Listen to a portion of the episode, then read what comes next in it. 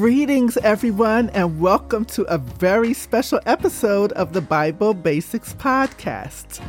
You know, we're all about encouraging and inspiring each other to read God's Word. So, today we're going to be inspired by none other than Mr. Olaolu Adewole, a man of God, servant leader, teacher, and mentor. He'll share his perspectives on engaging with the Holy Bible, particularly from the perspective of parents.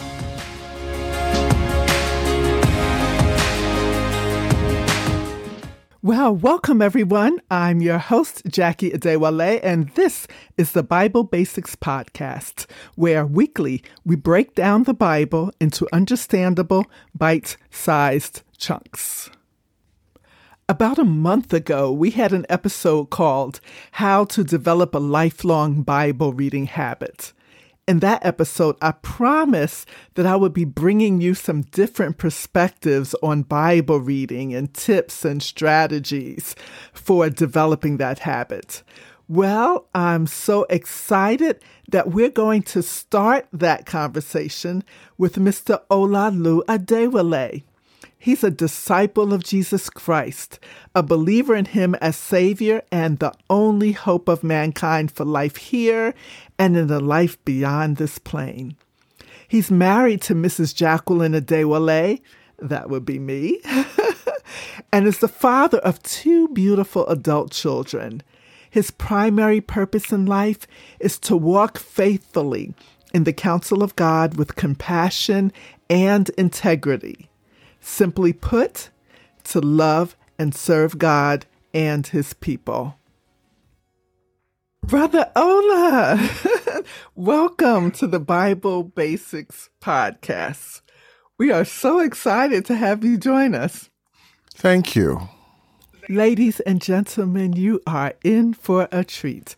Not only is Ola an extraordinary Bible teacher, He's also the love of my life. So this conversation is very exciting for me. So let's let's jump right on in.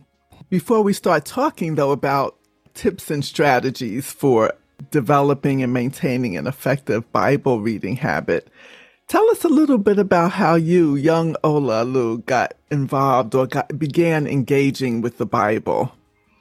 Well, Good morning, good afternoon, or good evening, or whatever time you are listening to this podcast. I'm delighted to be a guest on this program. Yes, uh, Mrs. Jackie Adewole is my lovely wife, and I'm pleased that um, I got a ch- I get a chance to uh, be interviewed on the podcast, and I look forward to providing um, the benefit of my life experiences with the Word of God um, on this interview.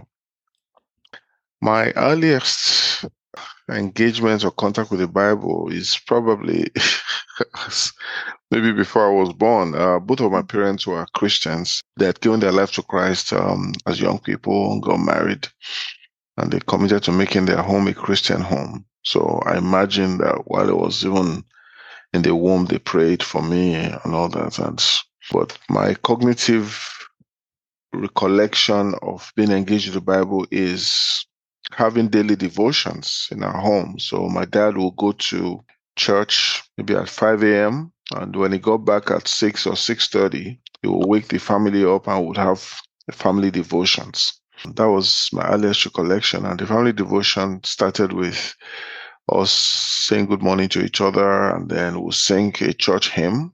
And uh, he or my mom will read the Bible and he or my mom would say a few words about that. Uh, and then they would ask us children uh, what we thought about what we had heard. And then if we had any prayer requests, and then we'll pray. That was my earliest recollection. Another aspect of that is the fact that we were Baptists by denomination. We went to church faithfully every Sunday, and church did not just mean going to a worship service alone. There was Sunday school. Then we went into the service when I got old enough to join some of the programs at the Baptist Church, we had Baptist Training Union, which was on Sunday evenings. On Tuesdays, we had Bible study. So my parents also made sure that we were exposed to the Bible not just from them, but also from the church. So that's um, that goes back as far as uh, I can remember. That's amazing. That's wonderful. A lot of us ha- didn't have that benefit. I did. I grew up in a Christian home as well, and church was a big part of it. But a lot of our listeners may not have grown up that way, may not have had that early exposure, uh, particularly from our parents, and that that contributes somewhat to people not having experience with the Bible, with regular reading the Bible. Um, I even I've seen some statistics on Bible engagement, and they show that only about 39% of Americans engage with the Bible once more than once a year. And this is outside of church services. So 39%. And there are a lot of reasons why people say they don't. They don't it's complicated. They don't understand it. They don't understand the language. The Bible itself, even as a physical document, is intimidating because of its size. Or I don't have time. Lots of reasons why people don't um, engage with the Bible, in addition to not having that early exposure. What might you say to encourage people to to pick it up and, and start looking at it? I think um, and this is probably a biased um, response. I think parents have a role um, in that process. I think as parents, we need to help our children get an early start.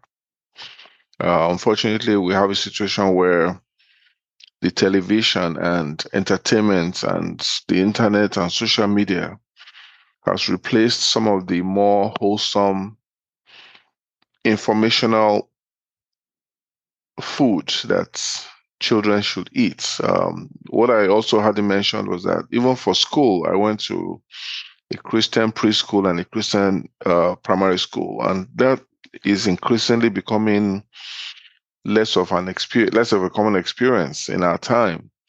So I think parents have a responsibility or a an opportunity. Let me know because this I cannot be prescriptive for every family, but it's an opportunity that every parent has to offer their children, just like we give healthy food, physical food to our children so that they can be healthy young people and healthy adults. I think every parent has an opportunity to expose their children to healthy information that will help them and shape their personality and character as they grow into young people and young adults.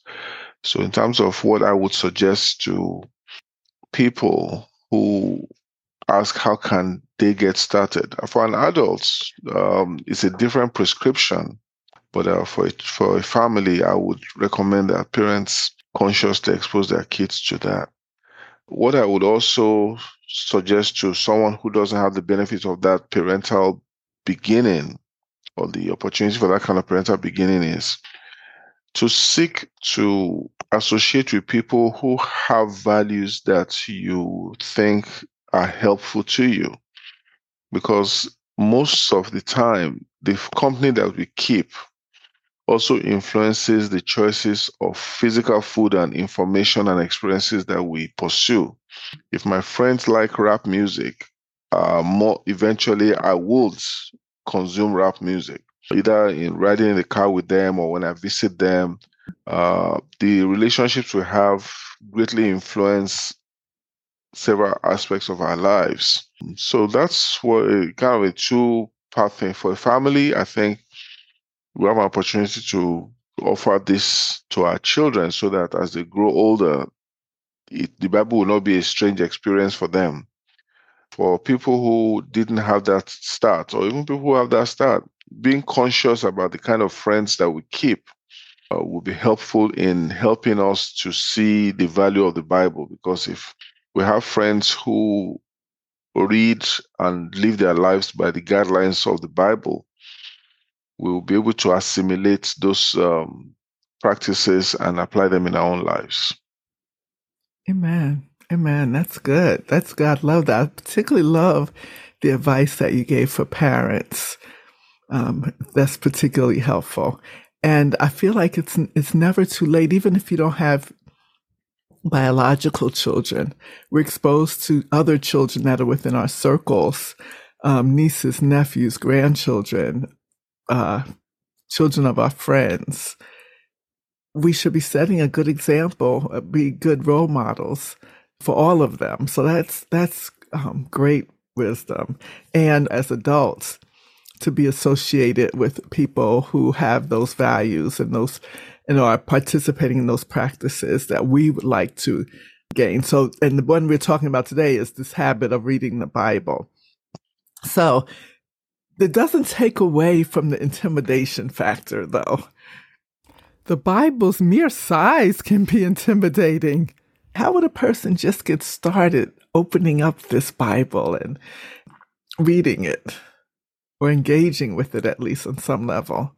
I want to use um, a parallel example to answer that question. So I don't swim. Uh, I don't know how to swim. And that's because I was never introduced to swimming as a child. By the time I realized that swimming was a possible activity, I had already learned to be afraid of water. So I think I couldn't say enough about the benefit of an early introduction to the Bible. A lot of people, yes. So if we if we have an experience when our habits are already formed, the odds of us being afraid of those experiences are higher, uh, especially their new experiences. So somebody has never been exposed to the Bible, the Bible can be intimidating.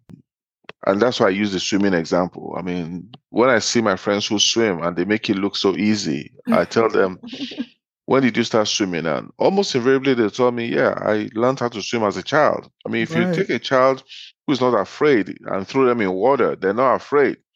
If you take a 18 year old teenager and you throw him in water, he thinks you want to kill him. so the same thing, it's I'm trying not to make this overly spiritual because there are scripture verses that speak to like train up a child in the way he should go. There's a lot that the Bible says about the role that we have to help children experience and learn things before they're afraid, before sin becomes a habit, or before other things occupy the freshness of their minds. You know, when the internet and Facebook and social media has occupied the space that biblical nutritional instruction should have occupied, then it becomes harder. So, but let's be practical. Uh, most, more, most, many more people have the intimidation that you speak about. All I would say is use life to kind of take it. Don't don't think that you can go from zero to a hundred in two days. You mm-hmm. know, take even if it's just a small piece of the Bible that you find relevant to you, apply that. You know, I have friends who their introduction to the Bible was when they faced a certain situation in their lives, maybe when they were afraid. You know, they read a, a passage of the Bible that told them, Don't be afraid, I'm with you. And they believed that. And because that was comforting, it created an appetite to go seeking for more. So, yes, the Bible can be intimidating, but it's also a, a book that it can be digested in small chunks and that can be digested in chunks that are beneficial. So, um, if you like poetry, for instance, there's a lot of poetry in the Bible. If you like history, there's a lot of history in the Bible. So you can take something that interests you or a life experience that mm-hmm. you are having and find aspects of the Bible that addresses that. So if you didn't get an early education through some parents or some adults that exposes you to it, another opportunity to engage the Bible is to find something in the Bible that helps your current interests as an adult and take it in that chunk. So don't try to take the whole Bible in at once. Just take the part of the Bible that you can relate to based on where you are at that point in your life. And you'll find that you go you keep coming back for more that's Mm. what i can tell you about the bible that once you taste it once you take a little bit of it and you see that it really works and it's it's helpful almost invariably you come back for more and uh, that's how you can begin to grow um, in in in approaching the bible I love that. And um, the idea about once you try it, once you taste it, you'll come back for more.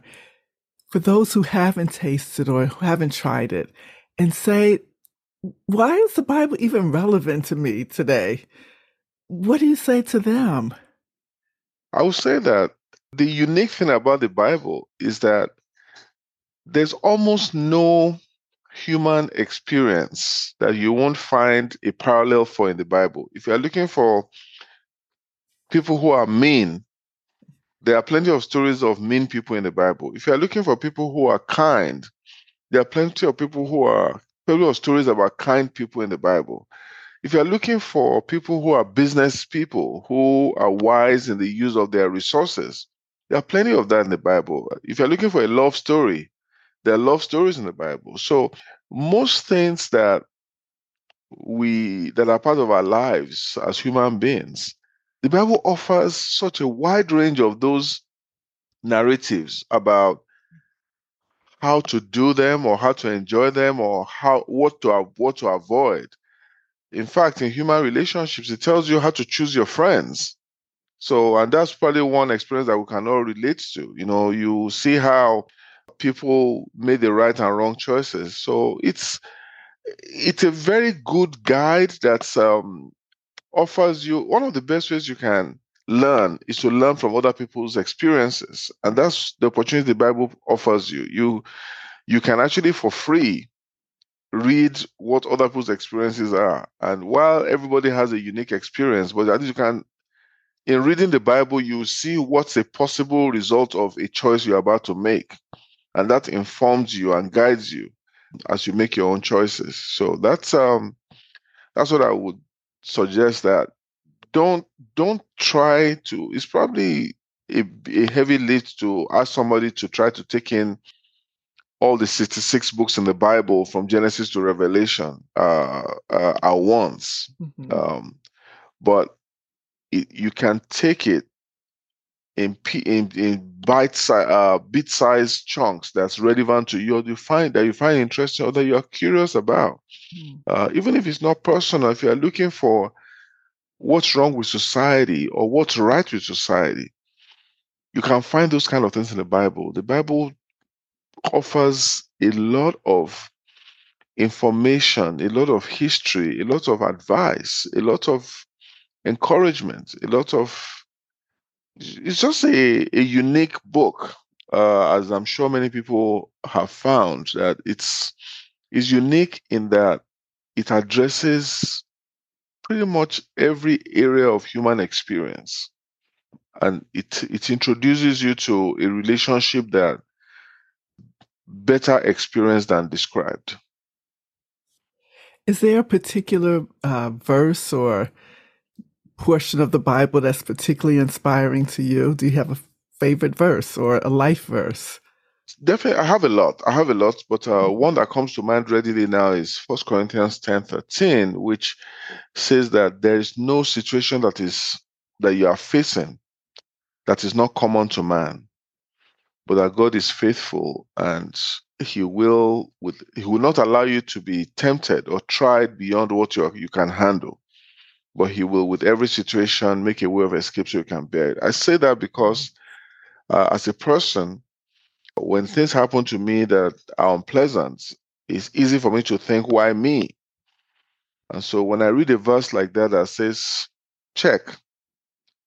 You are not alone. You're not the only one that's having this experience. That helps me to put a break or put the brakes on my emotions because if we think that something is happening to us and we're the victim and we're the only victim it's a lot harder to recover from because we keep thinking that we have no hope and no way to turn things around but the bible says no you, a lot of people have had this experience so you're not alone which again helps me to say, okay, fine, if other people have had this experience, maybe I should find out how they dealt with that experience to help me. Uh, but more than that, it also, in that same verse, tells me that God will not allow me to face something that I can't handle with His grace. That's also very helpful because that tells me that even though I'm not, I don't like what's happening, but it tells me that I'm not helpless, that God is going to calibrate that experience so that it doesn't consume me. So that offers me hope, offers me help. And the third thing uh, is that that's not going to be the last chapter of my life. He says he will make a way of escape. That means I can anchor my hope in the fact that that's just a phase, it's a process, and there is going to be a better, there's going to be a sunrise after that. So again, like I said, the, the Bible addresses human experience in a unique way that most um, many books, even motivational books, cannot even touch the level at which it helps the average person to deal with life. Amen. Listeners, you heard it. First Corinthians 10 13. Um, that's one to keep in our um, in our bag of of uh, coping skills, in our bag of um, being able to get, get through life successfully. Our ability to trust God using this um, that particular scripture. So thank you so much for sharing that one, Brother Ola. Well, this has been great. We could actually sit here and talk for hours. but in the interest of bite sized chunks, we probably want to bring this um, to a close. But what I thought I would do before we close is have a quick round of this or that. So, what that means is I'll give you two things, and you tell us what which one is your preference and, and why if you want to elaborate on it. Okay, this is the easy one. Old Testament or New Testament? That's a tough one because I I have found very helpful information in both sections of the Bible, the Old Testament and New Testament. I frankly, the honest answer is I don't have a preference because at various points in my life uh, or on a daily basis, I find very helpful information in both sides. I really don't have a preference. I tend to look at the whole Bible as my toolkit, as my resource kit for life. So I don't know if that's an answer. I don't know if it's uh, it's an option to say I don't have a preference. it's a great answer. It's a great answer. Okay, here's one. Would you rather have dinner with Moses or Paul? Ah, uh, that's I do have um, a preference with. I I would rather have dinner with Paul, um, and the reason is because he comes across to me as an intellectual person and also an intellectual person with heart, which is a personality that I see myself as. I mean, I I I like to think that a human being should be smart and also have compassion. So Paul comes across to me as someone who is very smart, but who also cares about people. Not that Moses doesn't care about people, but as much as I read about him in the Bible, he tends to have a short rope for people. He gets easily frustrated when people don't do what they're supposed to do. So I would rather have dinner with Paul than Moses. I would also describe you as smart and compassionate, so that makes sense to me. But let's give Moses another chance. Would you rather be stuck in the wilderness with Moses or John the Baptist? Uh, I would rather be stuck with Moses in the wilderness because at least he he has some experience in leading people out of the wilderness. John the Baptist made his house in the wilderness. He was eating and feeling comfortable in the wilderness. So if I'm in the wilderness, I'm thinking, how do we get out of here? You know, and I'd rather go with somebody who has experience than somebody who thinks it's okay to stay there. Wow. Ladies and gentlemen, I hope you all got as much out of this conversation as I did. Brother Ola, thank you so oh. much for coming and sharing and pouring into us. And I want to extend an open invitation anytime you want to come on to the Bible Basics Thank podcast. You. you. are absolutely Thank welcome. Thank you Thank so you. much. You. Thanks. It was a very nice experience. I'm glad to be a part of uh, this uh, podcast series. Thank you. Bye. Bye. You're welcome. Bye. You're very welcome. Bye. Bye. Thank you for tuning in. If this has been beneficial to you, please share it with others, subscribe, or follow. And all of you Apple Podcast listeners, drop us a review.